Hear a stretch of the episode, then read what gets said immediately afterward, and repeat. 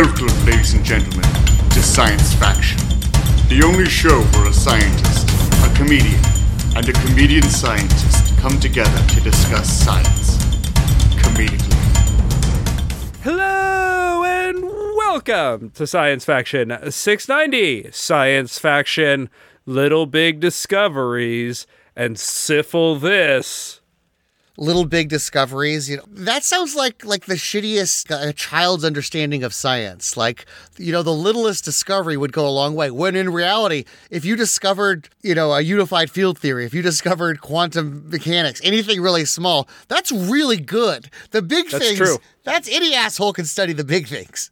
Well, that would be a little big discovery, would be if you got some kind of unified field theory. I mean, at least to the point of that transition in between the quantum and the macro, that would be a little big theory.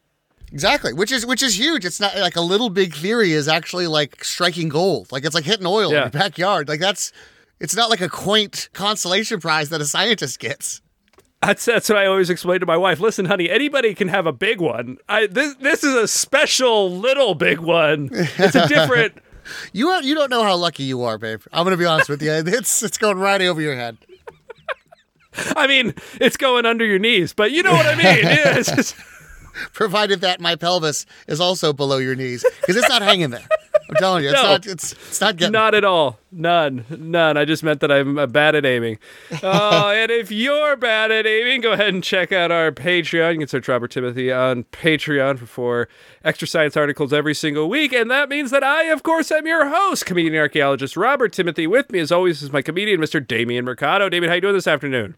doing fantastic, revitalized. Um, this uh, I, I've been sick with with some unknown alien virus for the last like two weeks. It's taken me out, and I finally I'm, I'm finally just coughing like five percent of the day, as opposed to like just you know uh, nonstop throughout the day. Wow. So you're you're basically living large at this point. Yep. Fortunately, I, I've done this dance with uh, with asthma for a while, so you know you, you take some steroids. But my God, I, I'm wondering if there is there a secret COVID because I was my wife and I were sick, like we had COVID. We took we took several tests. I even took one at the hospital, not COVID. Is there like a Yeah. secret like is there like a cool COVID that you get for like you know the extra That's cool on the kids? DL. Yeah. Well, I'll tell you what, we've been sick nonstop in our house because we have two young kids. And what the doctor told us is basically this is, you're getting huge rebound effects from kids being out of school for years. And so now they're coming back into school and the stuff that they would have gotten at two, three, four, five, like they're just getting in one big wave now and people are catching diseases all at once. And so, one, it seems like you're perpetually sick. I feel like my house, we've been sick for like the past three months or more. And then number two, it's like, way worse than a normal cold because sometimes it's something you haven't had for a while and sometimes it's just like five things at once that are all kicking your ass. Yeah, well, whatever it was, um, it it, it was uh, the first time I had COVID. My wife and I have COVID was worse. Every other time, this cold was like the colds are like the buff dudes. Uh, like they've been at the gym while while COVID was Yeah. out like wrecking the street. Cold, cold was like, I'm getting back in the gym. I'm gonna make something of it. I used to be pretty athletic in high school. Let's see what I can do. Next thing you know, uh, it has a brown belt in jujitsu and is uh, wrapping my uh, immune system in uh, fucking kimura. Any case it was the flu? Uh, tested that for the hospital too. No, unless unless the hospital's wrong. No, no, I trust them. I mean, I, yeah, it's just, wow. So yeah, you just it, again, wife had something similar. I will say, and I don't know if this comforts you. This comforted us, but it might not offer you the same comfort. When my wife went to the doctor, and was like, I feel like I've been sick nonstop for you know weeks, and she ended up getting pneumonia from it. The doctor was like, Yeah, I've been seeing this a lot in two groups of people: the parents of young children and people with HIV. So hopefully that makes you feel a little bit better. Yeah, you uh, you texted me that, and uh, and I was a little high, so I had to come clean with my wife that I've been sharing intravenous drugs, and uh, it kind of was a scare for us all. So thanks for texting that into my life. I was kind of hoping to save that for a birthday surprise or something. It's okay. I've been sharing intravenous drugs, but it's okay. Only with dogs. Just sorry about the Giardia, babe. Yeah, listen, you might get worms, but there's no way you're getting HIV. I hang out with some really cool dogs. Let's let's get that out of the way. Uh, let's move right on to science articles. From molecules to particles, this is Science Articles. I'm just constantly getting busted by McGruff. Like, oh god, he's back on us again. he follows me for like he's made he's made promotions off of me. Civil asset forfeiture. I've bought the department so much shit just because I happen to drive with cash. Oh, those those trench coats are fucking cashmere, I'll tell you. uh, dear article number one: biggest little discovery in a long time. Go on with your quantum discovery.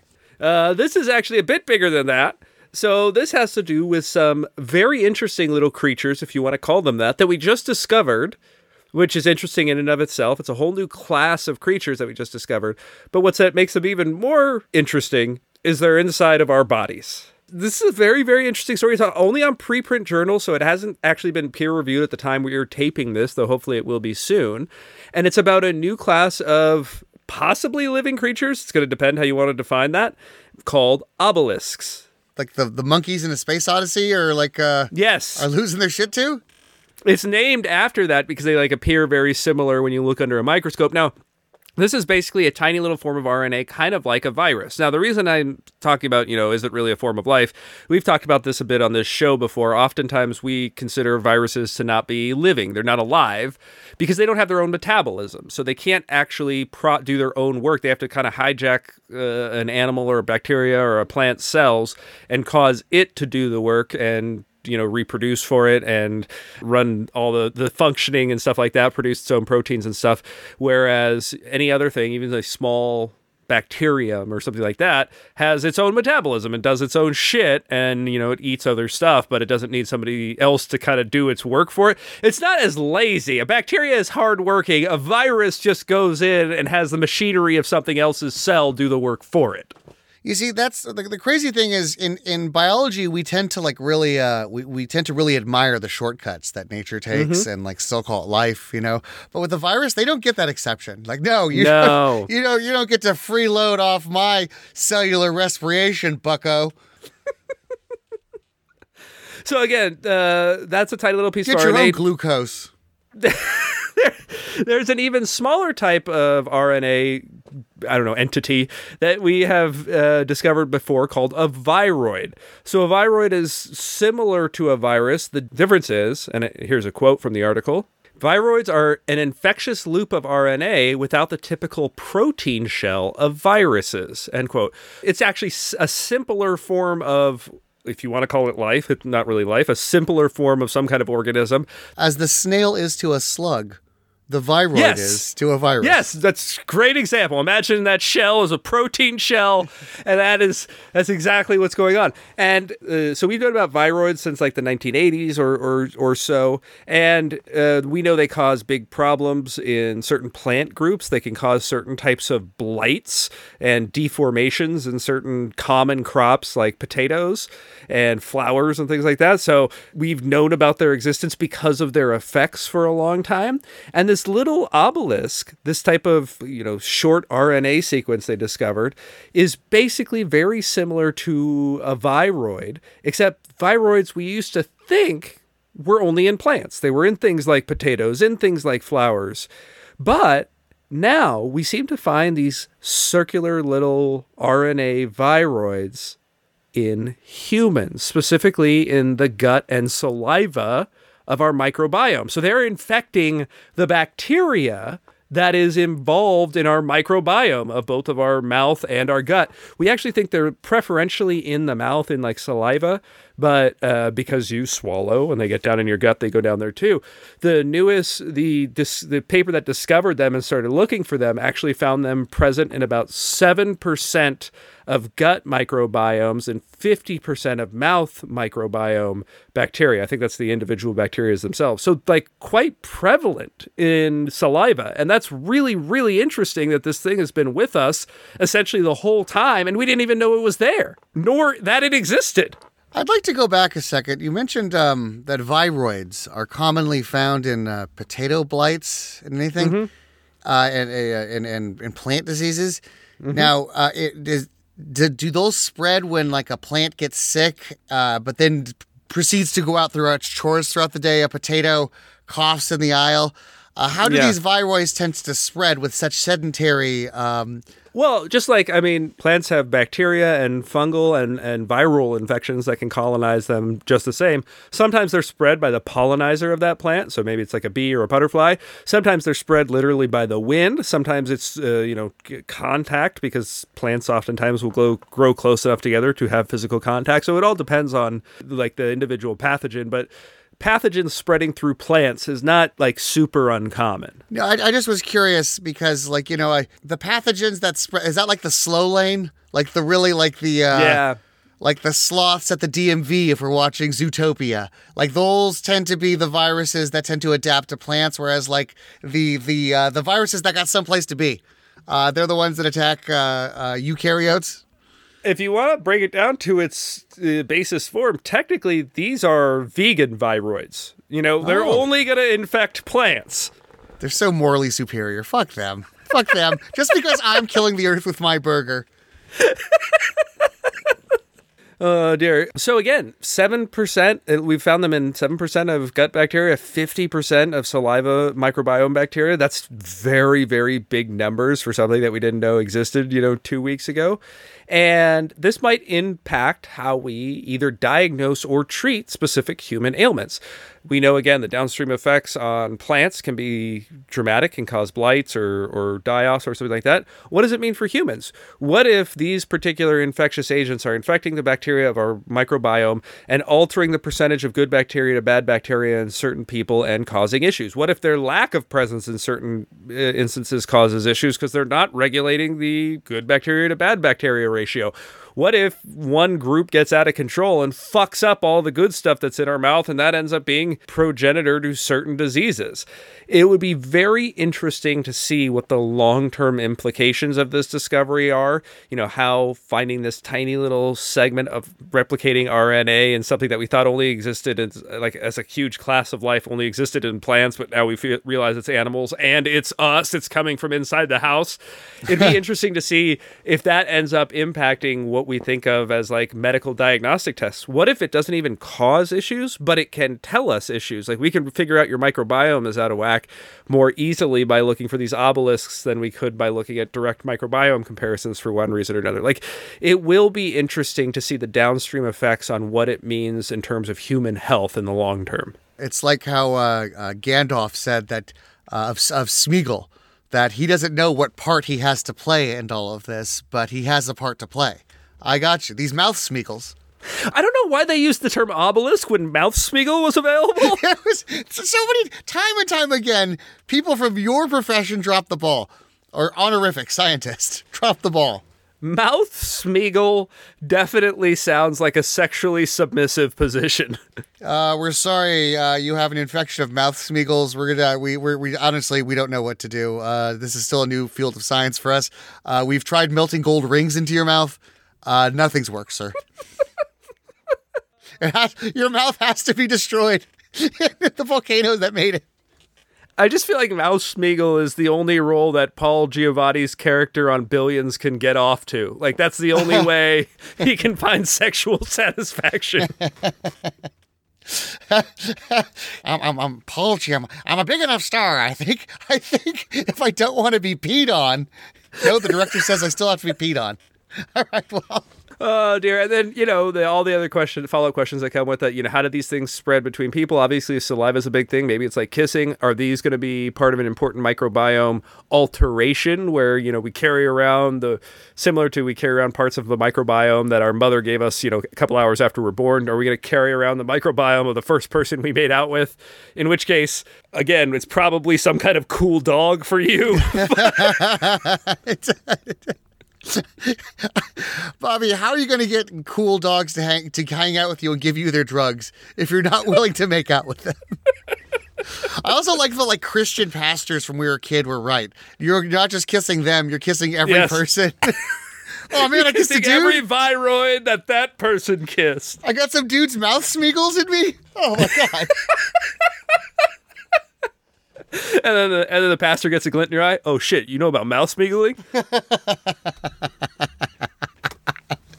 he was a very ahead of his time pastor, science wise. Article number two. Syphil this.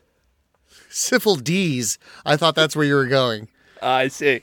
I saw this. This is good. We, uh, I know, I know what this is about, and uh, don't call it a comeback. I've been here for years.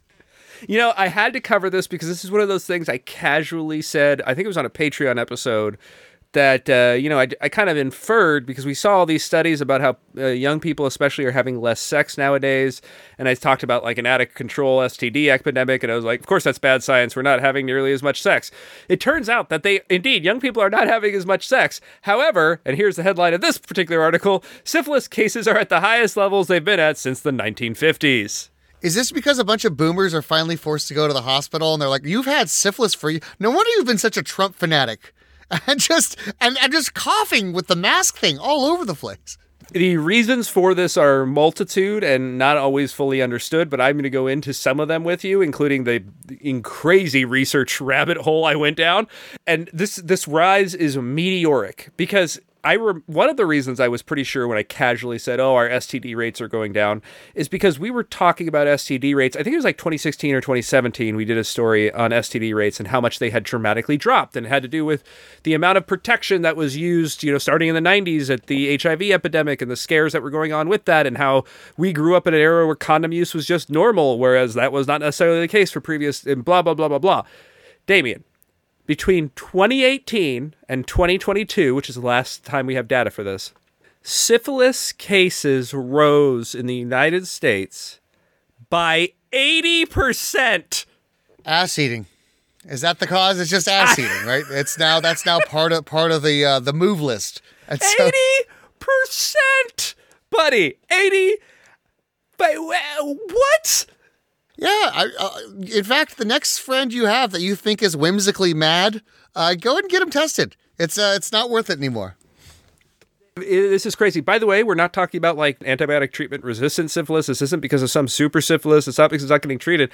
It is because of a series of things, at least we think, we don't even know the full story. It's because of a series of things that have come together to kind of give us this world. 80% in four years is insane. Those numbers almost don't make sense. If you think of the amount of, I think it took us like 40 years to knock that 80% to knock down from the 1950s to get there. And by the way, the reason we start seeing the decline in the 50s is because it's when antibiotics start becoming readily available.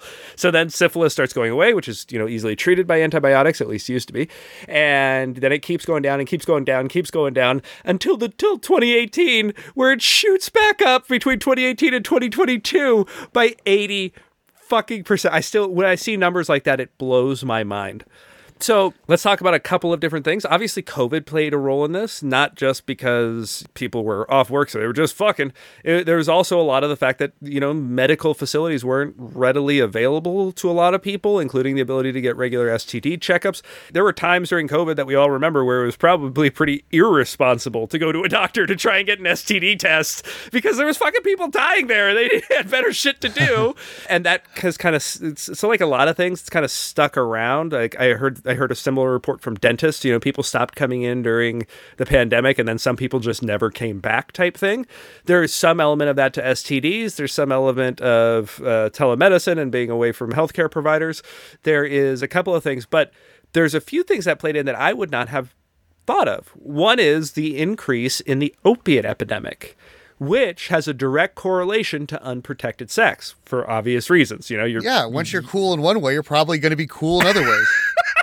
like all those dogs. yeah, yeah, God, Bobby, keep their name out of your mouth. You keep Rambo and Sunshine's name out of your mouth, Bobby. they make fun of you. absolutely fucking crazy. So yeah, you, if you're you know completely messed up on opiates, you're more likely to have protection of sex. Also, and and we kind of missed this wave, I think, Damien. But the younger wave of Gen Z tends to use condoms less, even though they're having less sex. They use condoms less. Less than me? That's, I, I wasn't. I, I take condoms off other people. yeah, I, I save a lot of people from lame sex, Bobby. Okay, that's my superhero power. That's what I've chosen to do with my responsibility. Yeah, so less people having sex, but less condom use. And then what else is interesting is there's also seems to be an amalgam of like some people are having a lot of sex, like some Yeah, somebody's slaying a lot and they're not using condoms. And so that is a, you know, re- if 100 people are having sex and it's 50 50 men and women and they're pretty much paired off and there's, you know, you're, you're scaling around and some people are hopping around having a, having a seems. If one or two people end up having an STD in that, in the end, after everything's said and done, maybe six or seven have them. But if it's like two dudes banging like 30 women, they're all having unprotected sex, and one or two of them has an STD, well, 32 people now have an STD. Like, that's just the way it works. And so that is bouncing around. And so that made me think, like, holy shit, can opiates really account for this much? And, you know, I we talk about fentanyl and all that stuff on this show quite a bit. The, the opiate epidemic has gotten insane. The fentanyl additive to that has gotten insane.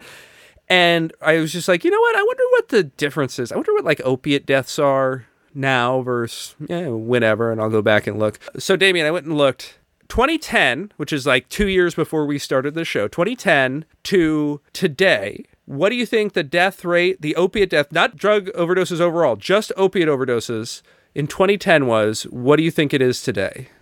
In 2010 versus today? Yeah. How many people were dying every year in the United States from opiate overdoses in 2010?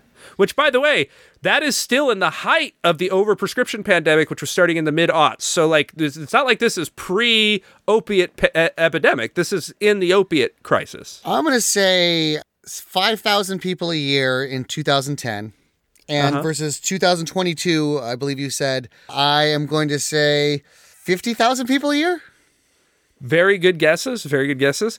We were at about 20,000 per year opiate deaths in 2010 which is still gigantic. Again remember this is this is florida pill mills going crazy with no regulation times. This is i think there was like two or three florida distributors that were distributing something like a million pills of, op- of opiates a week you know people were driving around and picking them up and taking them back to appalachia and stuff. So this is still this is what we thought was the height of the opiate epidemic and it turned out to just be the beginning of it. 20000 now over 80,000 Yep. Yep. just opiates, the vast majority of which is just fentanyl or a mixture with fentanyl and methamphetamines. The entire drug overdose deaths per year is at like 110.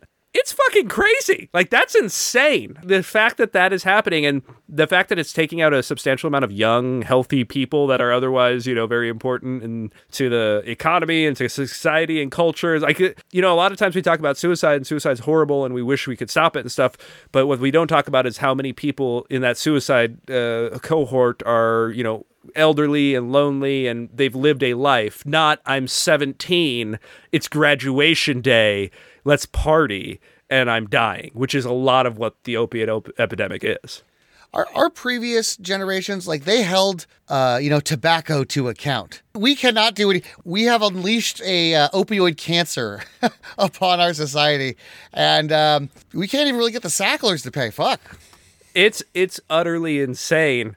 I I mean I just I went down this research rabbit hole. And by the way, that's that's also with Narcan. Like if you take Narcan out of that, that number goes up into the triple digits tomorrow. Like that's a big deal. Like Narcan saves so many lives every single day.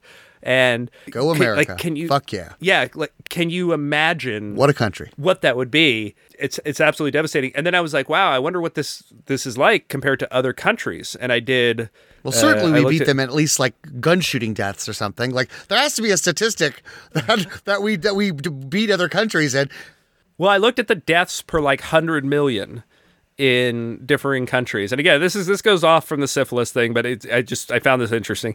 So I, I was looking at the deaths per million people in uh, different countries, and you know it varies per year and stuff. But and I think they were doing all drug overdose deaths, maybe not just uh, heroin, but but uh, it, uh, but I was looking, and the U.S. has two hundred and ten drug deaths per million, which is a lot because if you look at other countries in Europe, I think Sweden is, was second on the list of, of like countries in Europe that uh, that died, and that was kind of a surprise because and and I think they're at like eighty deaths per million, so not even close to our 210. You want to know the outlier that blows even the U.S. out of the water? We're blowing out all of Europe except one country, Damien. There is one country in Europe that makes our drug overdose deaths look like child's play. Can you guess that country? See, like I, was gonna say Serbia, but Serbia, I imagine, has like real problems to deal with. Yeah. So uh, let's say I don't know, Like prudish dogs. who don't share their drugs. uh, Portugal. Let's let's let's pick on let's pick on those paella loving sons of bitches. Scotland. Scotland, uh, Trainspotting. Okay, you know, Yeah. all right. Yeah. U.S. 210 deaths per million. Next, second highest country in the in the in Europe, like Sweden, is like 80. And then, by the way, it, it quickly drops down. Most of the countries in Europe are under 50 deaths per million, and Scotland's at 300 plus. I wonder what the see because America, you know, we just prescribed it like crazy. But as far as I know from Trainspotting, Scotland just loves its heroin. Is it, what is it like culturally? Like William Wallace actually died. Uh, There's a whole economic thing that happened in the 80s uh, that coincided with, because of some EU and opening borders, a very re- steady supply of heroin out of Afghanistan and Iran. And that grazed like a whole generation of people who had very, very severe opiate issues. And then obviously fentanyl is part of that, but their main drug of abuse, or at least the ones that seems to be present in the most deaths and present of like 70 some odd percent of all deaths, is actually benzodiazepines, things like Xanax. So interesting, you know, kind of a different drug history and drug format. But like when you look at the graph, it's crazy because it's like everybody's it, it looks like a graph of NFL touchdowns between you, me, and Barry Sanders. Like that, it's just like all the other countries. So and then Bobby's one, in the least. So there's like there's two guys who are clearly dominant, yeah, and then there's Bobby.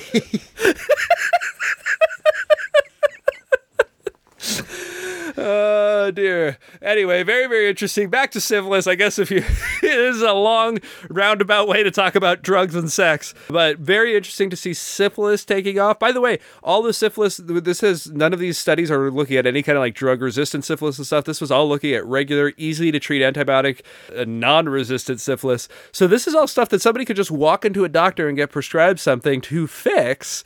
And yet, still, if this was another numbers- country with socialized medicine, Yeah, I guess. I mean, I don't know, the, I don't. the, the, the coverage plan for uh, the medical, uh, like the health insurance plan for people who uh, are on heroin, tend to not cover Sure. a lot of out-of-pocket expenses like syphilis, antibiotics. We don't we don't really have a system set up for these people to succeed, uh, which kind of sends them further down the spiral. Yes, and if you were talking about insulin, that's definitely like a factor because insulin's very expensive. Antibiotics aren't very expensive, even even without insurance or anything. And I get your your point that you know a lot of times people don't have access to it. To a doctor to prescribe them, and we we're, we live in Mexico, so I could walk across Sure. the border and get some augmentin tomorrow. Yes, Th- that, Yes, that that's could true. happen. That's true. Uh, the issue though is there's a lot of these are like young people. A lot of them are young people who, you know, who knows? Maybe they don't know about syphilis. Maybe we've kind of allowed it to lapse into a, a cultural memory that we don't quite recall. Uh, maybe we're not teaching them enough because obviously sex ed programs aren't great in a lot of parts of this country. Maybe it's, you know, a mixture of like the COVID introvertedness that has kind of pervaded the culture mixed with being away from doctors for with so long, mixed with some kind of weird shame about sex stuff, uh, mixed with lack of knowledge about everything. But regardless, shocking to hear I mean, those we- levels. We, live in a country where people will die so that they don't die in debt because of an ambulance. I really think a lot of this is just Sure. access to health care. I, I, I'm not, I'm no doctorologist to nothing, but I really think most of these problems could be solved with if people just had access to, I didn't have a fear of going uh, into debt for the rest of their life because they decided to go to the doctor. Found it or not, which is. Uh, I think the fear, the fear, and I, you know, I, I resonate with this. I definitely did a lot of my own medical procedures as a young man to avoid uh, the the cost of a doctor.